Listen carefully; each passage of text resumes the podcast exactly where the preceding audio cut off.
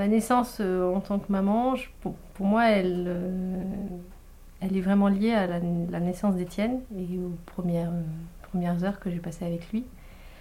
Et je crois que c'est à ce moment-là que, c'est à ce moment-là que je me suis sentie maman, que je le regardais dans son petit berceau à, côté de moi et je me disais, ouais, c'est mon bébé, il est sorti de mon ventre et, on est ensemble pour euh, longtemps, je l'espère.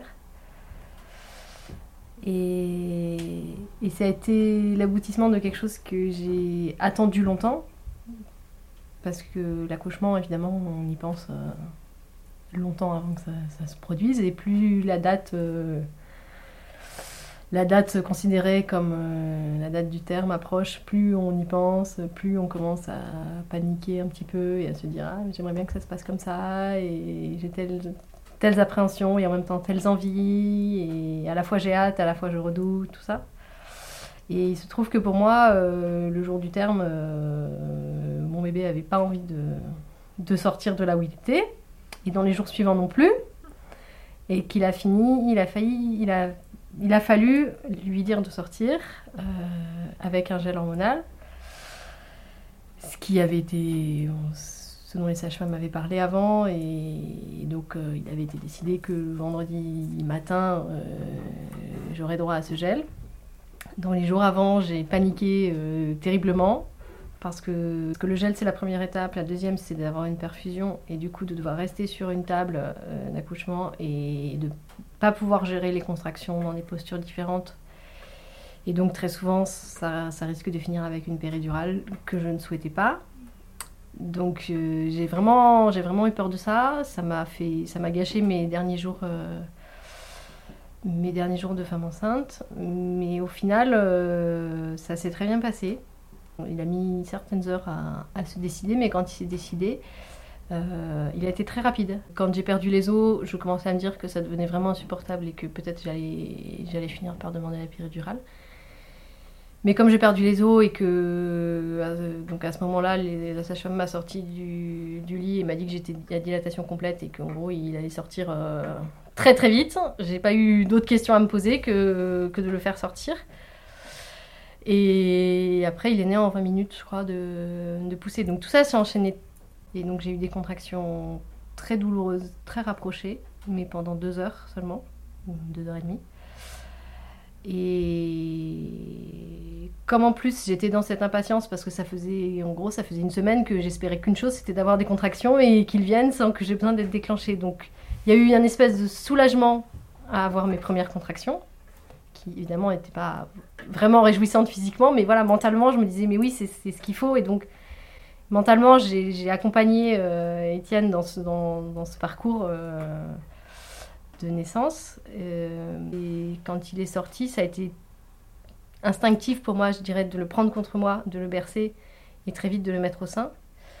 Et ça, c'était au milieu de la nuit. Et quand on est rentré dans, remonté dans la chambre, j'arrivais pas à réaliser en fait ce que j'attendais depuis plusieurs mois et encore plus depuis plusieurs jours, euh, ça y est, ça s'était produit, ça s'était super bien passé. Moi, dans mon souvenir, c'est vraiment un moment merveilleux. Je crois que je l'ai jamais vraiment réussi à le réaliser complètement, ce qui s'était passé et tout ça. Euh, j'étais déjà à la maternité puisque j'avais été déclenchée, donc j'étais rentrée la veille au soir, j'étais déclenchée le matin, donc j'avais eu des monitorings euh, toutes les deux heures. Je connaissais déjà, j'avais déjà vu un certain nombre des sages-femmes qui étaient qui était là à tour de rôle. Et la sage-femme qui était là euh, à 10h30, 11h le soir quand je suis arrivée et que j'avais des contractions, euh, c'était la même que celle qui m'avait fait le dernier monitoring en fin de journée.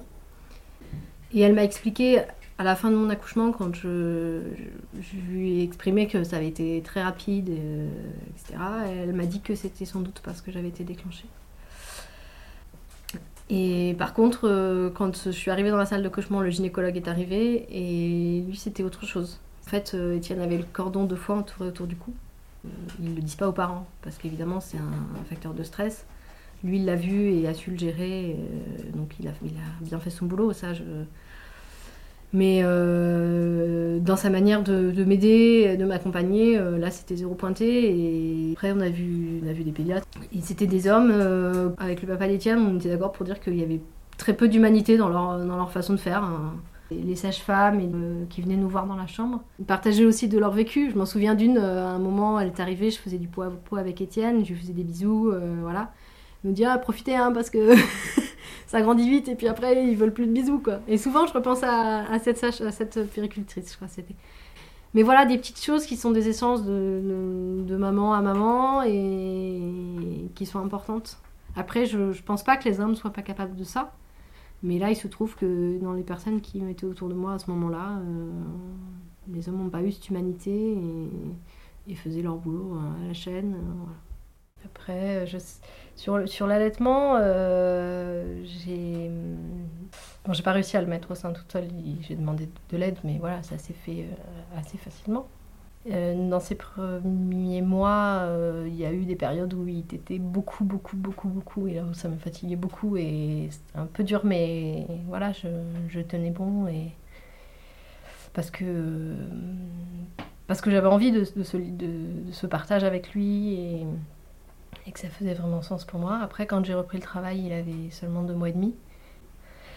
Donc j'ai tiré mon lait le matin, le midi, le soir, je l'ai congelé mon lait, je me préoccupais à certaines périodes de savoir s'il y en avait assez, etc. Ça a été très dur euh, pour moi. Euh, ça a été une période d'épuisement euh, assez, assez importante. Ça reste une espèce de flou dans ma mémoire, mais en même temps, si c'était à refaire, je le referais quand même. Et puis au fil du temps, c'était un jour sur deux, un jour sur trois, et à 13 mois, quand il s'est mis à marcher, il a arrêté j'essaye euh, j'ai l'impression de vivre quand même, pas pleinement, mais le plus possible ces, premiers, ces premiers mois, euh, les premiers jours, et puis maintenant les premiers mois, euh, les premiers mois avec Étienne. maintenant, Étienne commence à marcher, et quand je rentre, quand je rentre à la maison le soir après ma journée de boulot, il entend la porte et il marche au-dessus, sur, sur, sur, le plancher du salon, en disant Maman, maman.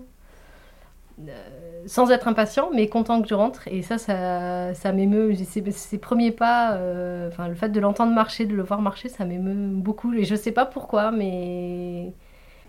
Après, ce à quoi je pense parfois et que je réalise pas complètement, je pense, c'est le fait de, que c'est mon enfant, c'est aussi l'enfant de, de, son papa, mais qu'il y a une histoire de génétique là-dedans et qu'il me ressemble et que je transmets Bien sûr, je transmets, j'essaie de lui transmettre des valeurs, des plein de choses, mais je lui ai aussi transmis un morceau de moi. Et ça, quand je le, quand je le, je le vois, des fois, j'y pense. ça me touche, mais j'ai l'impression que ça me dépasse en fait. C'est. Il y a aussi une chose, à enfin, j'ai été impressionnée dans les premiers jours, justement dans l'accouchement et après premiers jours, c'est à quel point il m'a paru évident que la nature était bien faite dans plein de choses et le fait que le corps de la femme est très bien fait pour, euh, ça. Bon, avec certaines limites, bien sûr, mais quand même, il y a quelque chose. Et, les bébés aussi sont, sont bien faits pour que chacun puisse euh, se comprendre, fonctionner ensemble, s'adapter à la mise en place de la tétée, des choses comme ça. Ça, m'a, ça, c'est quelque chose dont je me souviens, même dans les premières heures, d'avoir m'être dit, ouais, la nature est super bien faite.